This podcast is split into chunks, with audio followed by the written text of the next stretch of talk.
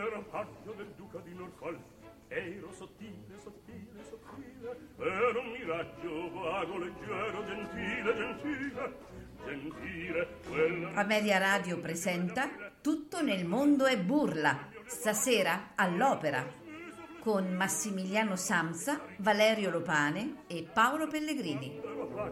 era sottile, era sottile, era sottile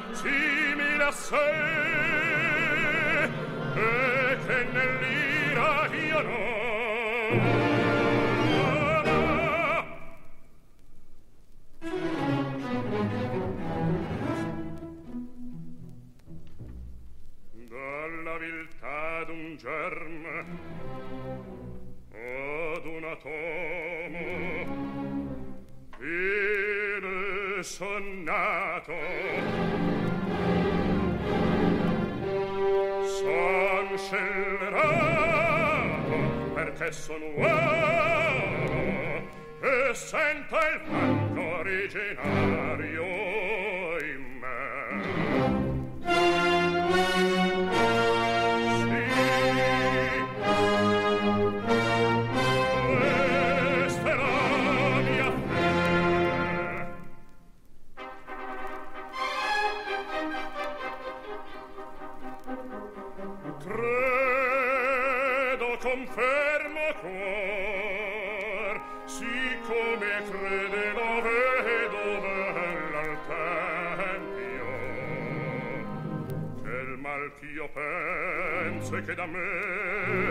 procede per mio destino ad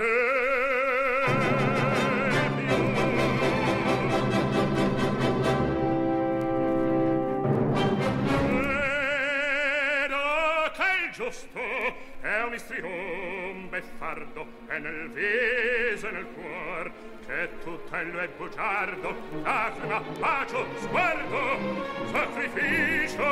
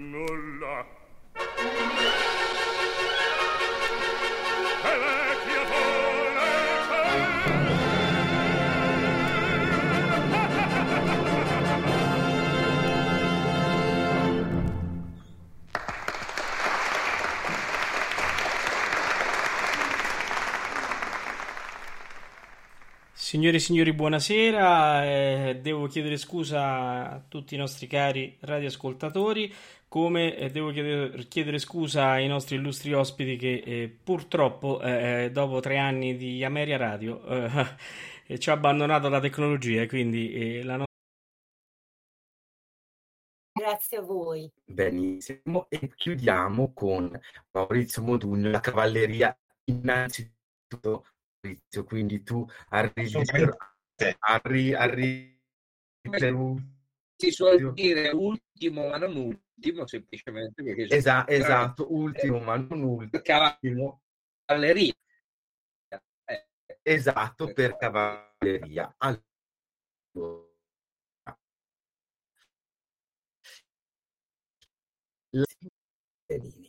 il titolo è proprio Un credo per due baritoni. E infatti abbiamo sentito proprio due credo dell'Otello, entrambi incisi nel 62 da due vocalità, da due voci, da due modalità del canto baritonale completamente diversi e per certi versi complementari, creano veramente una modalità di approccio linguistico interpretativo assolutamente diverso. E quello che vogliamo sondare questa sera è non un confronto che è assolutamente sterile, ma la caratteristica di come di fronte ad alcuni ruoli siano stati letti e interpretati in maniera assolutamente avvincente. Buonasera a tutti occasione per riscoprire per certi versi un ruolo, perché non esiste un ruolo in sé, in sé e per sé, ma nel miracolo della creazione diventa ogni volta nuovo. Quindi veramente abbiamo detto una modalità del credo baritonale e da due voci completamente diverse, da due modalità interpretative e due tagli diversi. Maurizio, questo era un pochino l'inizio. Io non so se vuoi iniziare tu ad entrare più nello specifico oppure se vuole dire due parole Cecilia. Cecilia, le dame d'abord.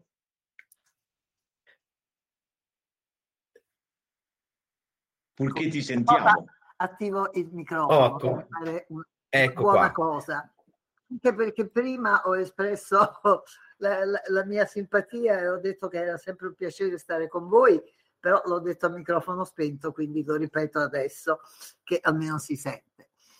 Certo. Ma che, che dire? È, è, difficilissimo parlare eh, di queste cose, nel senso che hai già detto eh, molto tu. Uh, gli interpreti sono naturalmente diversi, altrimenti sarebbero copie l'uno dell'altro e le copie non, non hanno autenticità e non hanno, non hanno, neanche presa sul pubblico, non, non trasmettono energie.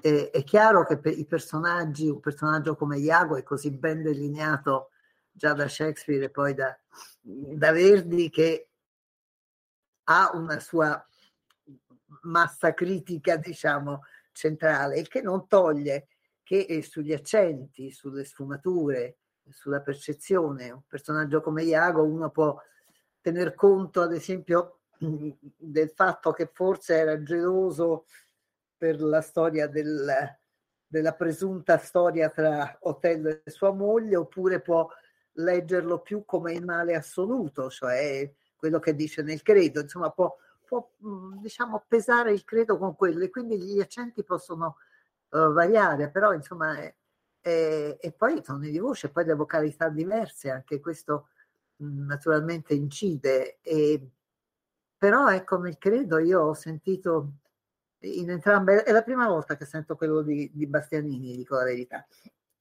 ma ho, sen- ho sentito il personaggio Iago in, in, entrambe, un personaggio sì diverso, però sostanzialmente era Iago. Cioè, e questo è il punto, che riuscire a rendere lo stesso personaggio in un certo senso con delle sfumature diverse.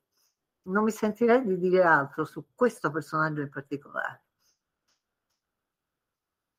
Benissimo, grazie, anche perché sei stata veramente chiara in questo perché veramente anche se Bastianini, vero Luisella, che non ha poi avuto la possibilità di eh, approcciarsi completamente a Iago, è stato comunque un personaggio comunque diciamo molto corteggiato, invece per Gobbi il discorso è diverso. Diciamo che forse c'è anche da dire che quando un personaggio lo porti anche in palcoscenico, dimenticavo adesso certo. Giannini non, non lo ha cantato in teatro, quando lo porti anche in palcoscenico probabilmente ti cresce addosso o tu gli cresci dentro, cioè si modifica lo scavo, si, si accentua, eh, può anche accentuarsi in, in maniera sbagliata, certo. no? però eh, aumenta la familiarità e l'immedesimazione nel personaggio e quindi e quindi forse le sfumature diventano ulteriormente diverse. Sì, io volevo dire questo, ho ascoltato questi due credo e ho trovato affascinanti queste due interpretazioni e seguirle proprio una di seguito all'altra. Chiaramente la storia è diversa da un punto di vista biografico perché Tito Gobbi ha praticamente cantato tantissimo per tantissimi anni il ruolo di Iago, lo ha debuttato al San Carlo di Napoli nel 1946, eh, il direttore era Franco Capuana e erano tre recite a gennaio, 17, 26 e 30 gennaio. Le prime due, eh, Iago era cantato da Raffaele De Falchi e l'ultima, quella del 30 gennaio, proprio da Tito Gobbi. Poi l'ha portato avanti per anni e anni, c'è stato nel 55 al comunale con Del Monaco e Renata Tebaldi. Con loro eh, l'ha cantato diverse volte, eh, poi eh, l'ha cantato molto all'estero è stato un ruolo che lo ha accompagnato per tutta la vita. Il discorso di Bastianini è diverso.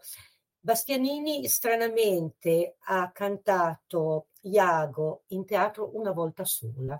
L'ha cantato quindi? Una.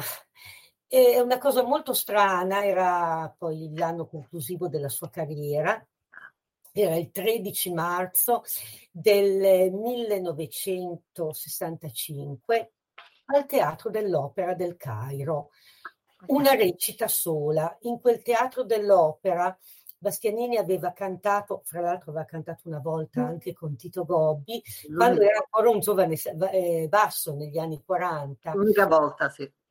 E, sì, è stata infatti l'unica volta.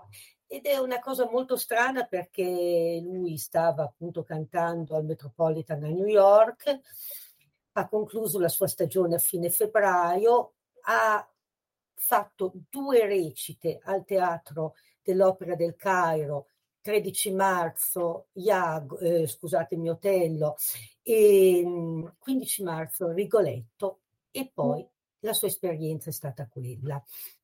Eh, l'ha cantato in concerto eh, diverse volte, abbiamo tre registrazioni, una del 1954, un concerto Martini Rossi del 57 e l'ultima è una registrazione radiofonica del Credo ehm, alla RAI di Torino del 1962. Questa è stata l'esperienza di Bastianini.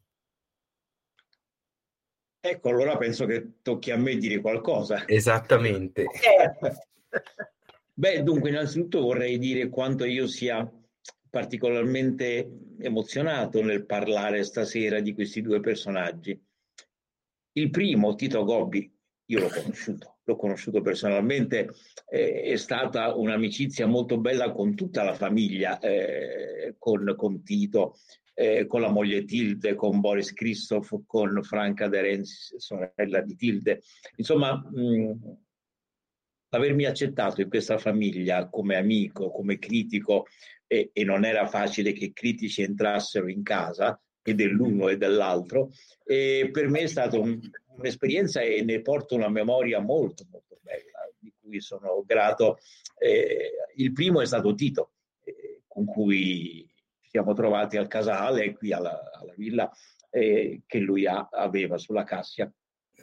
E, per un'intervista e poi da lì è nata una frequenza bellissima. Un giorno mi telefona, senta vuol venire a pranzo, sei nata a Milstein, così facciamo una bella chiacchierata insieme. Ecco, insomma, delle cose molto belle che poi sono continuate con Cecilia. Abbiamo fatto con Cecilia anche la commemorazione di Cristo, Santa Cecilia, eccetera. Ora, e quella di tuo padre nell'Accademia di Bulgaria o Accademia Borischi? Ovviamente, naturalmente, è chiaro.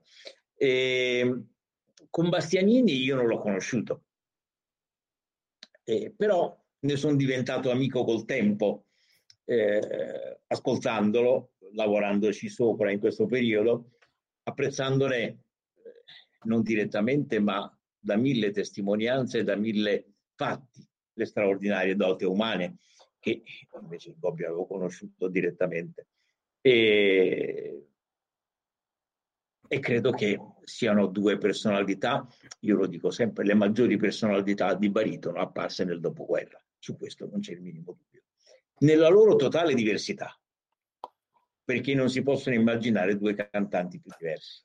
Li separava anche quasi un decennio di età, perché Gobbi era del 13 e Bastianini del 22. Tuttavia questo potrebbe anche avere poca importanza.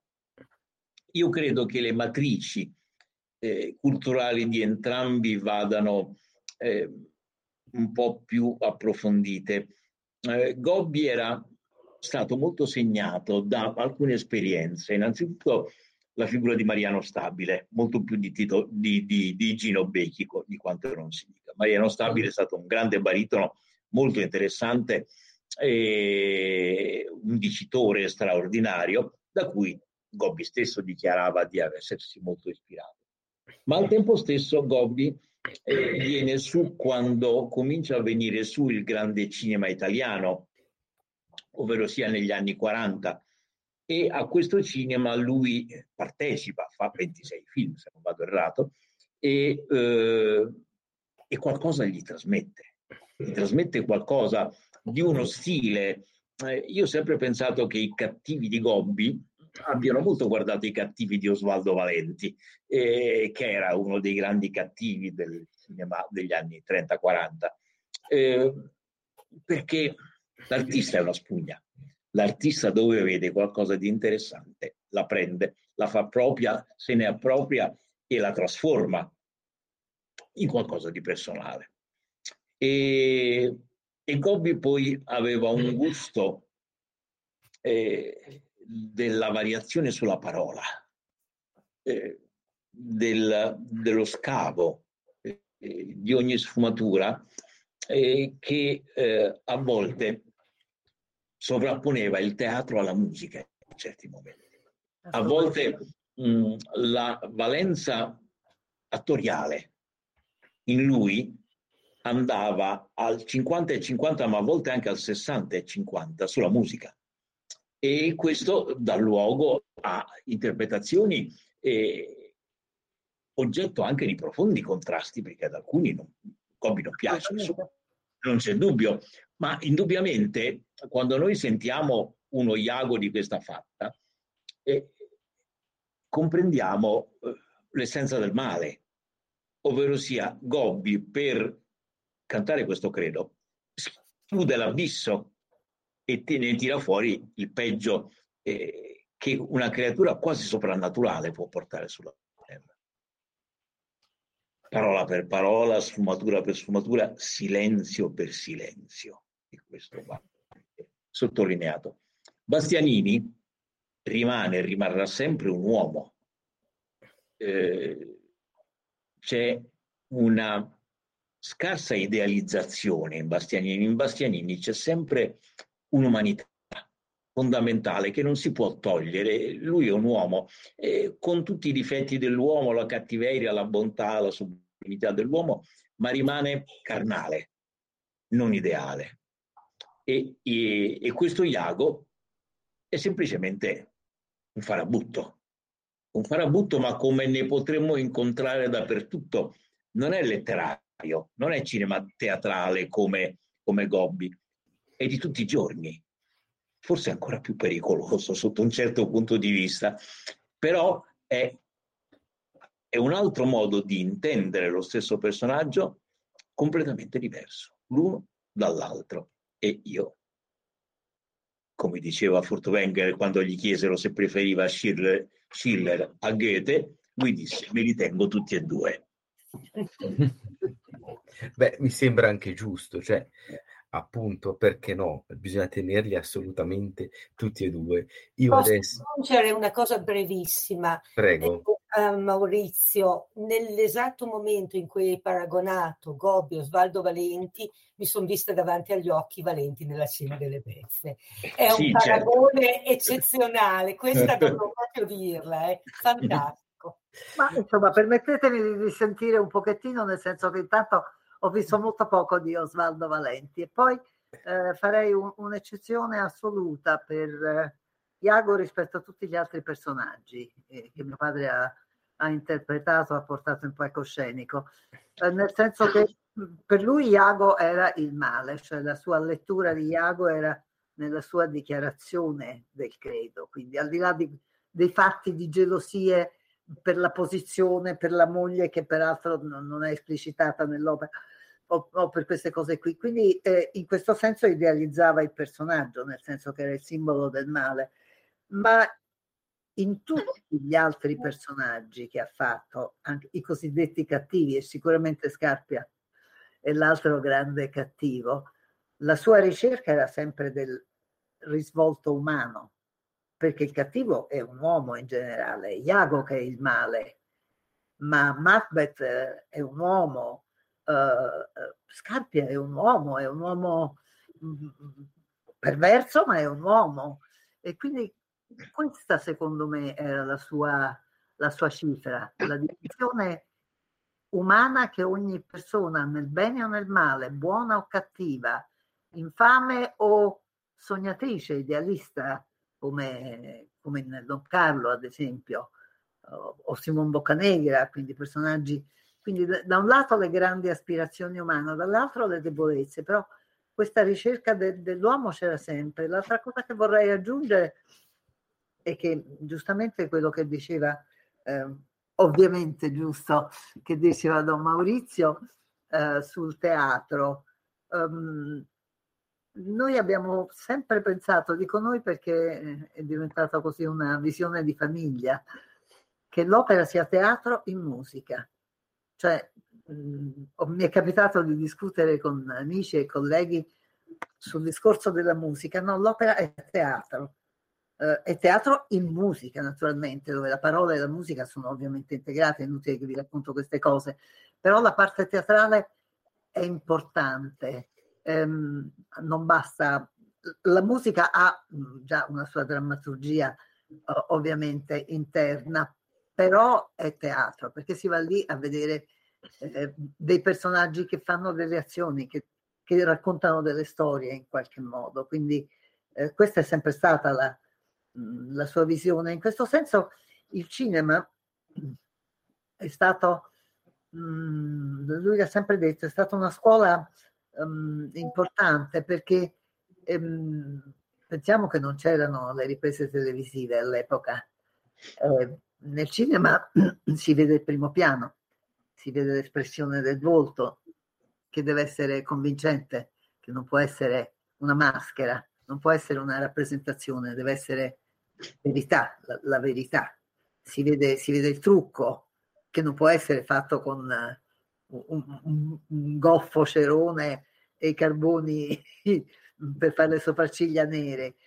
Ehm, si vede la, la, gestualità della mano, si vedono tutta una serie di dettagli eh, che poi lui ha portato, gli sono stati utili in questo senso, li ha portati in palcoscenico. Infatti era abbastanza famoso come mago del trucco perché si truccava da solo e si faceva proprio i posticci, eh, non so, commissionava le, le parrucche eh, indicando esattamente le percentuali di capelli di ciascun colore che ci voleva dentro, perché non, non devono essere uniformi, no? se no, no sono, sono, sembrano capelli morti, sembrano um, fatti con nylon, insomma, ecco, tutte queste cose qui. Quindi ecco, mh, sì, il teatro sicuramente era, era la sua cifra, il teatro musicale.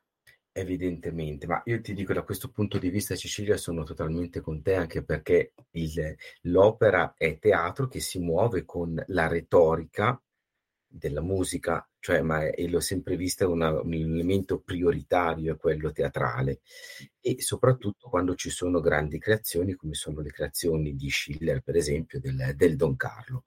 Infatti il prossimo ascolto ah.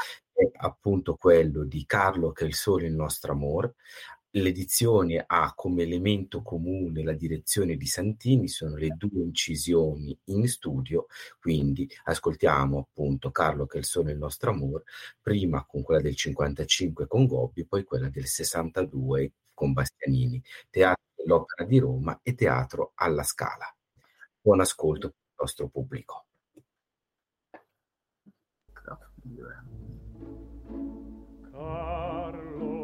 soli il nostro amore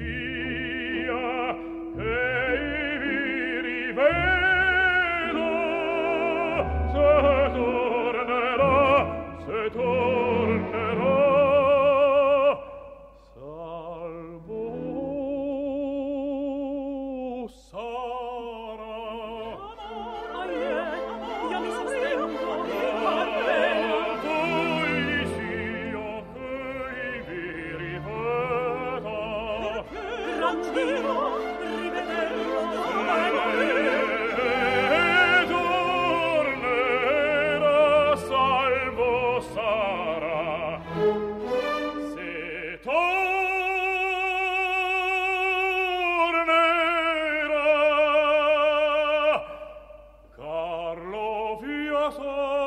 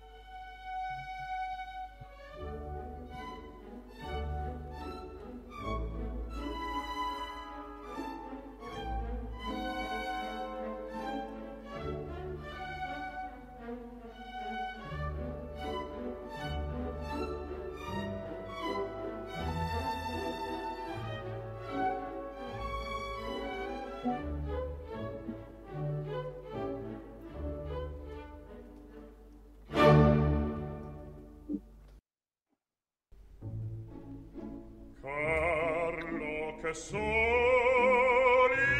il nostro amore vive nel tuo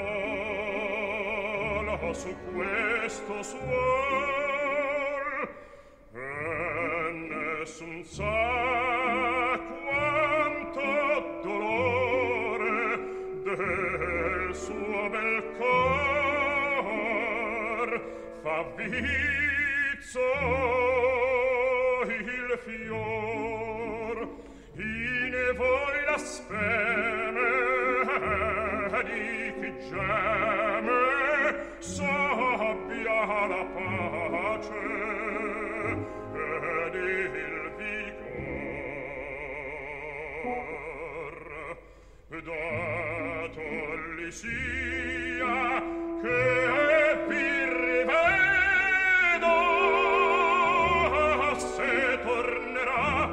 se tornerà salvo sa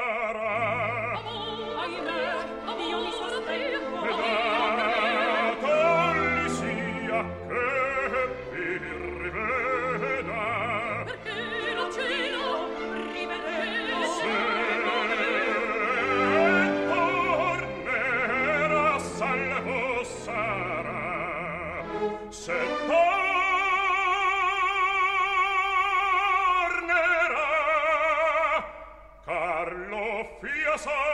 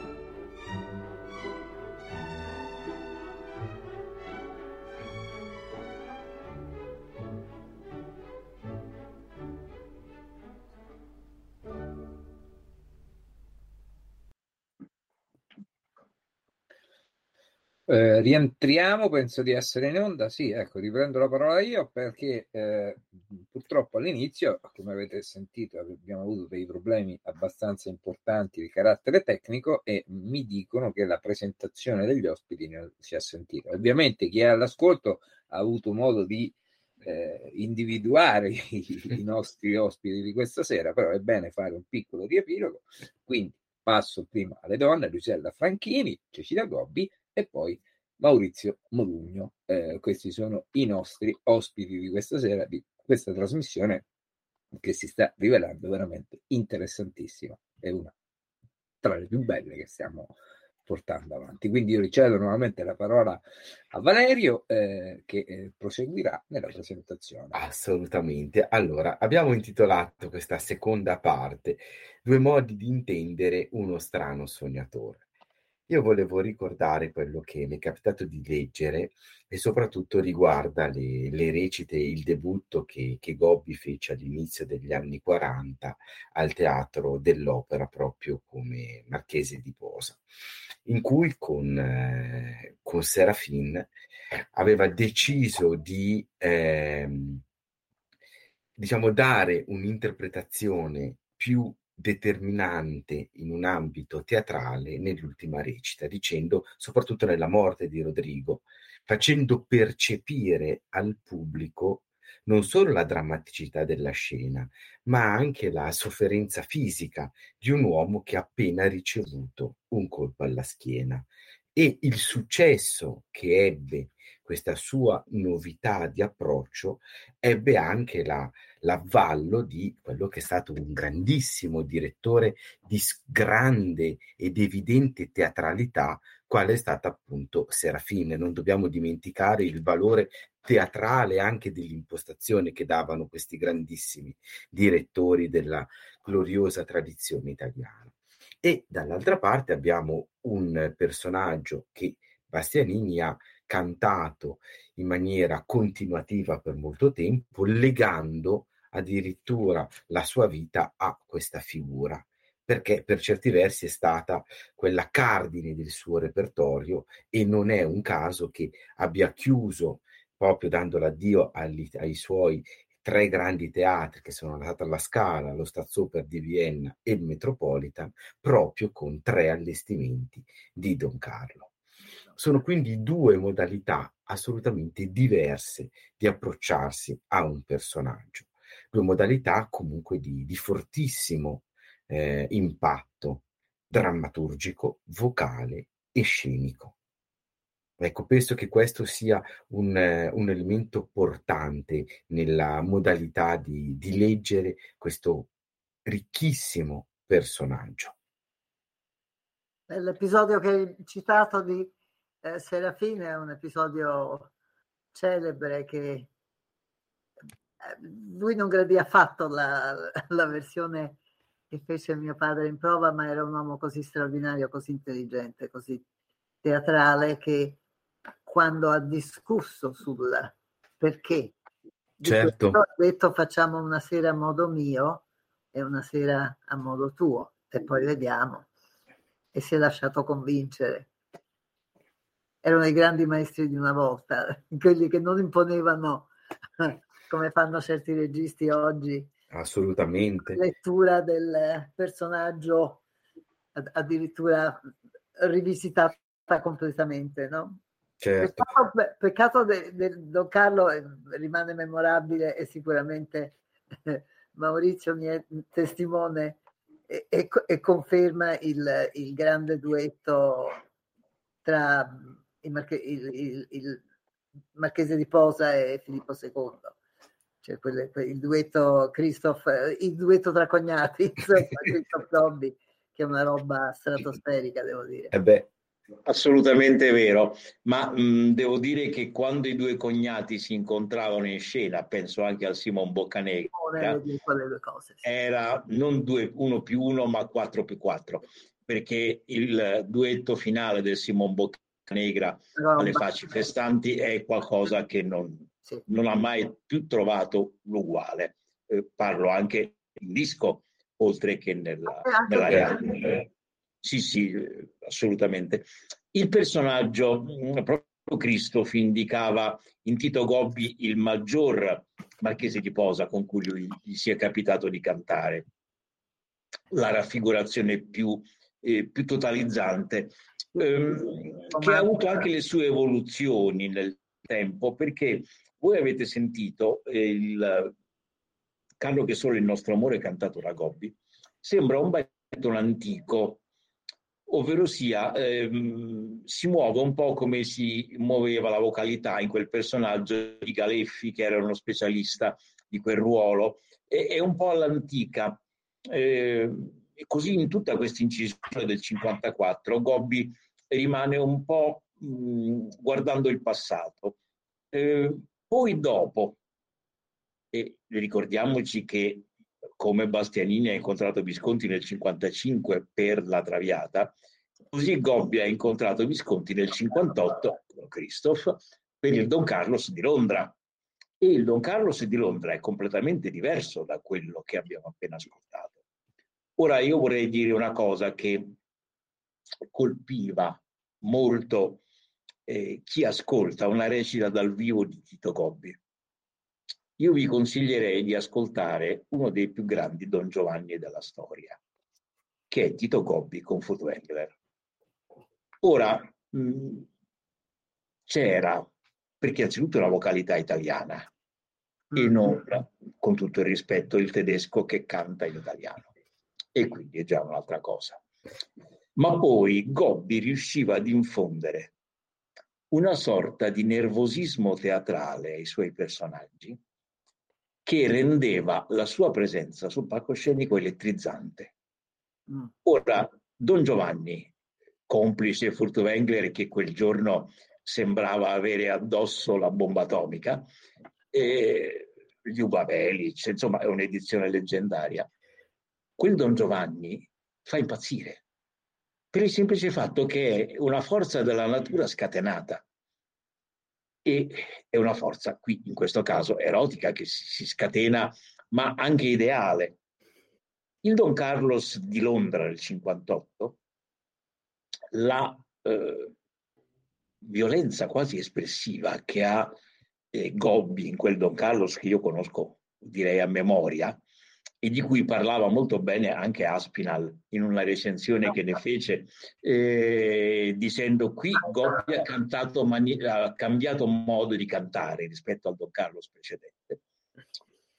È meno all'antica, è meno sfumato, ma anche qui c'è un'elettricità del personaggio che sembra eh, voler correre verso la morte senza sapere eh, perché, o meglio sapendolo perché c'è una passione politica dentro. Eh, il, il Rodrigo di Bobbio è molto politico, è molto fanatico sotto un certo punto di vista ed è trascinante. Il Rodrigo di Bastianini, che si è evoluto vocalmente nel tempo sempre più con una eh, scolpitura d'accento, sempre in fondo eh, voce un po' stanca, a parte l'ultimo è il suo migliore, perché approfondiva sempre anche lui, ma è un'altra prospettiva, non è politico. Qui lui vuole far vedere semplicemente che c'è un amico di Don Carlos, che è quello che ha fatto dire a eh, Filippo un uomo, un cuor leale. Mm. Filippo eh, si fida perché il Rodrigo di Bastianini è un uomo eh, affidabile, è un uomo leale, un uomo sincero e non gli interessa la politica, gli interessa l'umanità. È sempre attento a, eh, a questa premura verso eh, Carlo e a questa premura anche verso Filippo. E, e dunque sono due prospettive diverse, una eh, politico-teatrale elettrizzante, l'altra eh, commovente per la sua umanità. L'arte è bella perché si può dipingere un quadro eh, come La ronda di notte di Rembrandt o come eh, Le Demoiselles d'Avignon di Picasso. Beh, certo. Assolutamente, assolutamente. Ora rimaniamo comunque in questa modalità quasi, quasi francese e spostiamoci al, al, tabarro che è di ambientazione, appunto. Siamo al, accanto a, a, Notre Dame. Ora eh, ci avviciniamo al, al, per certi versi alla produzione della, della giovane scuola e eh, mi fa molto piacere ricordare che Gobbi ha avuto anche il merito straordinario di offrire al pubblico italiano degli anni 50 anche tantissimi ruoli contemporanei, a cominciare da quello di Wozzeck, che è stato sicuramente da questo punto di vista veramente un unicum nella storia. Quindi non soltanto realismo, ma anche un, un, approccio espressionista per certi versi a livello musicale e evidentemente tanto da giovane scuola. Quindi ascoltiamoci appunto dal, dal tabarro i due nulla silenzio. Buon ascolto.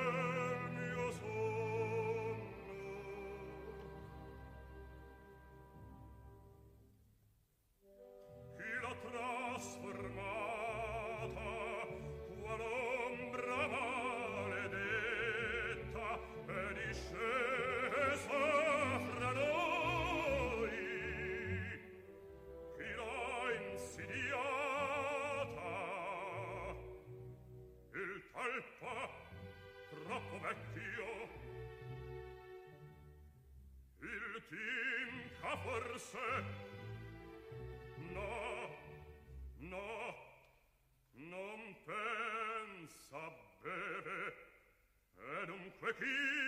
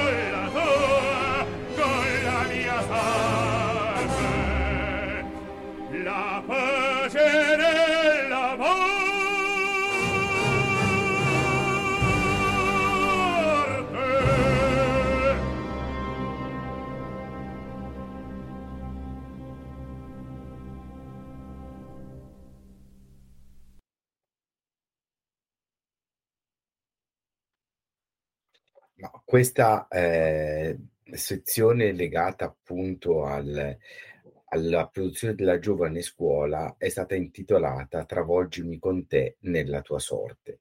Sicuramente la spinta verista di, del Tabarro, che è forse un po' un unicum nel, nel catalogo pucciniano, ha caratterizzato entrambi gli artisti, Luisella. Quali sono un pochino i parametri che hanno visto Bastianini e Gobbi legati appunto al ruolo di Michele?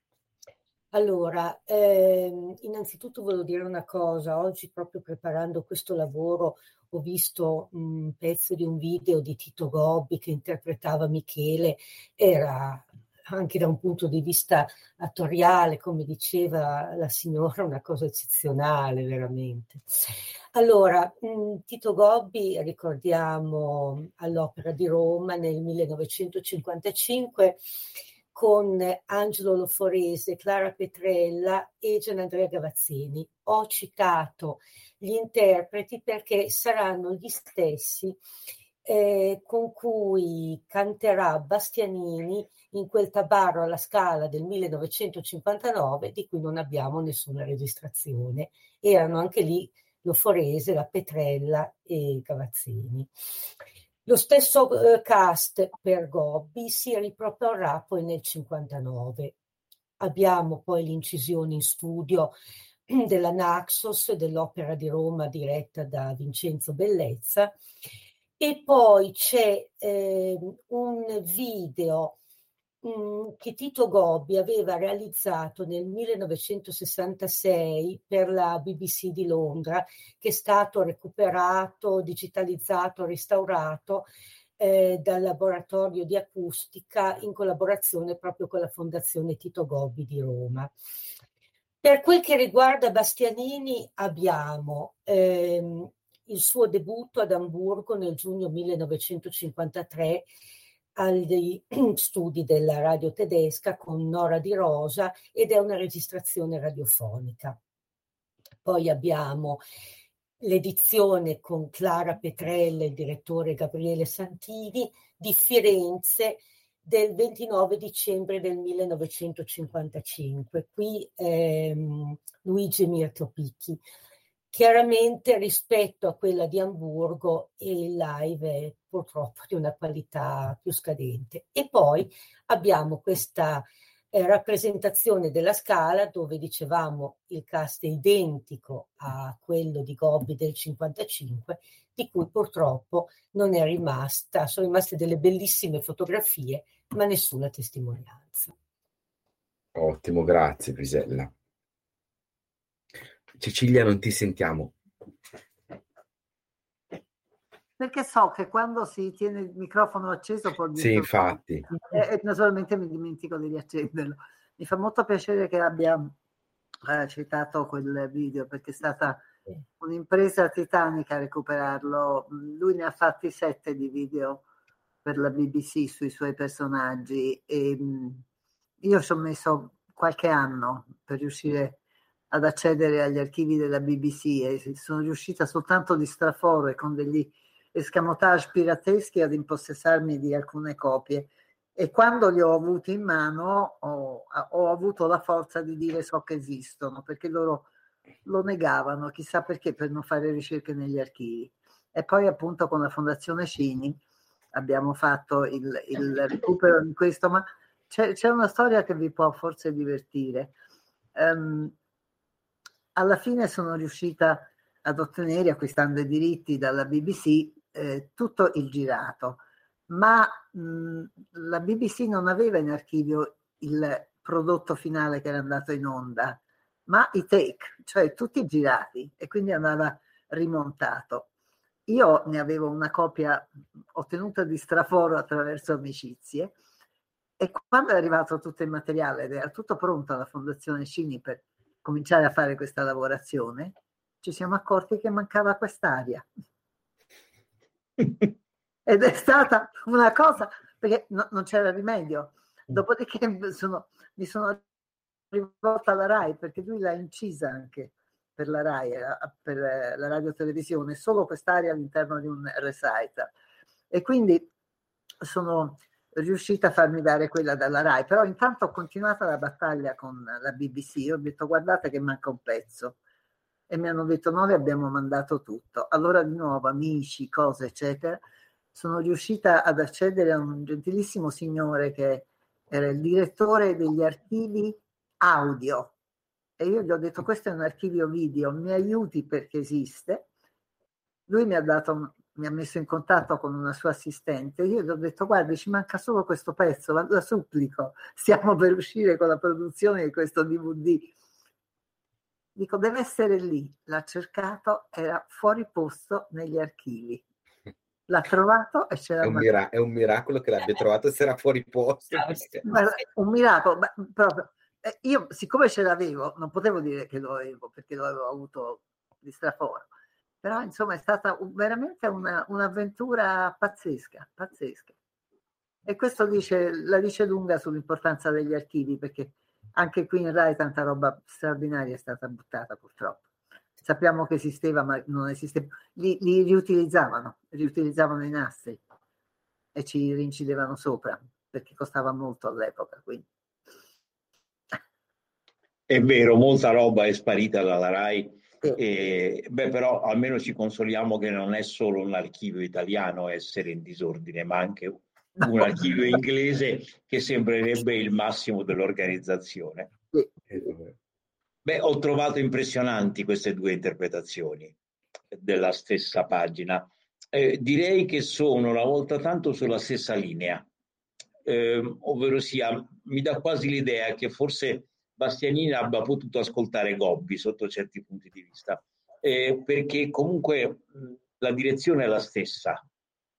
Eh, ovviamente i timbri sono completamente diversi, la qualità della voce è completamente diversa. Eh, ricordiamoci che vengono entrambi da un approccio un po' bass baritonale, perché Gobbi aveva cominciato col Conte Rodolfo nella Sonnambula, che è una parte di basso, e e quando entrambi eh, fanno il cantano il duetto con Filippo nel Don Carlos, non solo Filippo scende molto grave eh, come tessitura, ma anche i baritoni scendono molto giù e né Gobbi né Bastianini hanno problemi a scendere giù quasi in una tessitura da basso, perché erano voci eh, estesissime, tutte e due erano voci estesissime.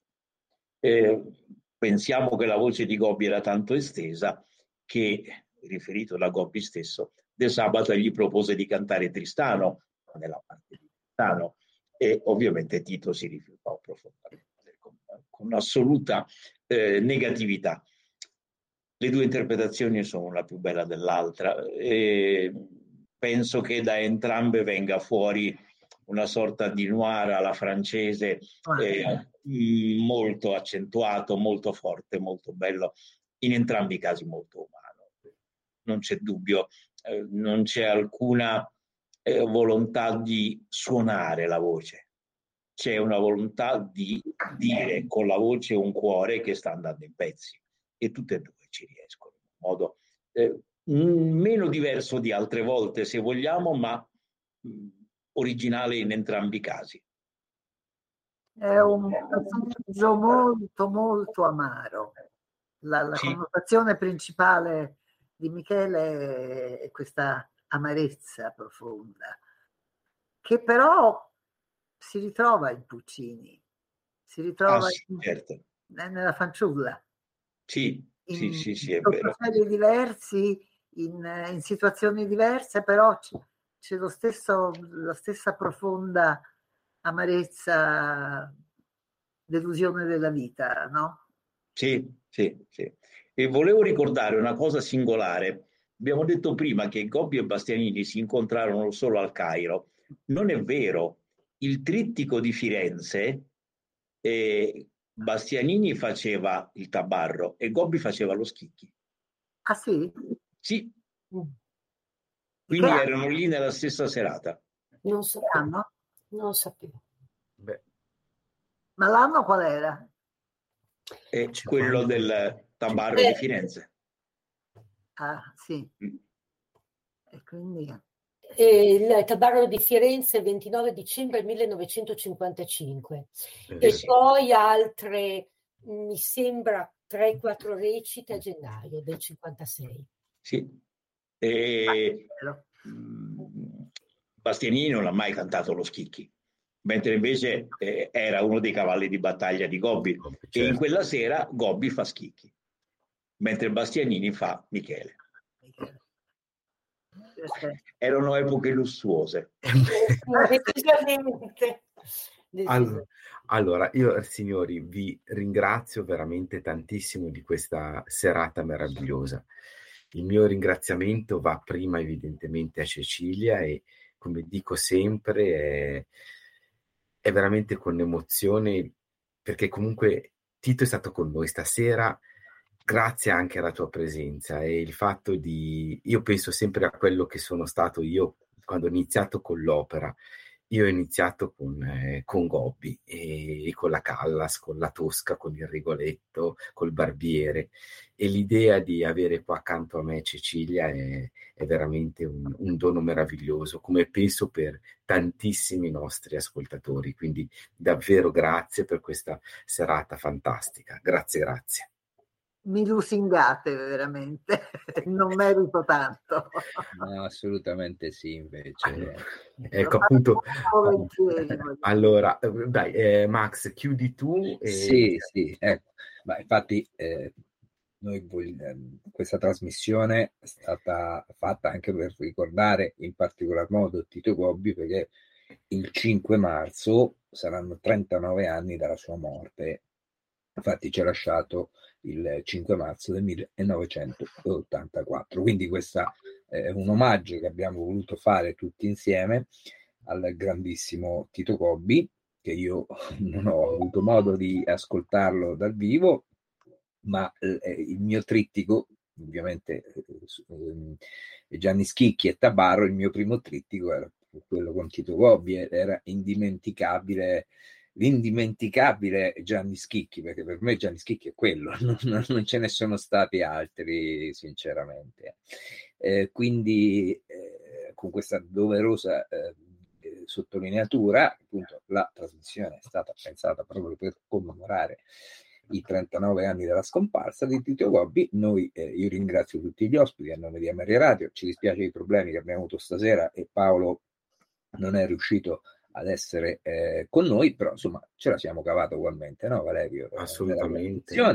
Eh, quindi diciamo che i tre, i tre, moschettieri sono rimasti due. Sono, sono rimasti in due, però va bene uguale. Quindi eh, anch'io ringrazio Maurizio Modugno, Luciana Franchini. Grazie a voi, è stato un piacere. Eh, ringrazio. Grazie veramente, veramente di cuore è stato bellissimo. Grazie anche a te Valerio, eh, ci ringraziamo sono... a vicenda. Esatto, grazie. E auguriamo a tutti i nostri radioascoltatori, scusandoci nuovamente per i problemi di questa sera, ma succedono, come si dice, il bello della diretta. Eh, una buona notte e a risentirci la prossima settimana con Tutto nel mondo e burla, i soliti appuntamenti del martedì e del venerdì. Martedì che andrà registrata saranno dei recita, come sempre, da qualche settimana a questa parte, mentre poi ci rivedremo venerdì in diretta nuovamente. Buonanotte a tutti. Buonanotte, Buonanotte grazie. Grazie, grazie. Quando ero paggio del duca di Norfolk, ero sottile, sottile, sottile, ero un miraggio vago, leggero, gentile, gentile, gentile. A Media Radio ha presentato Tutto nel mondo è burla, stasera all'opera, con Massimiliano Samsa, Valerio Lopane e Paolo Pellegrini. Quando ero paggio, ero sottile, ero sottile.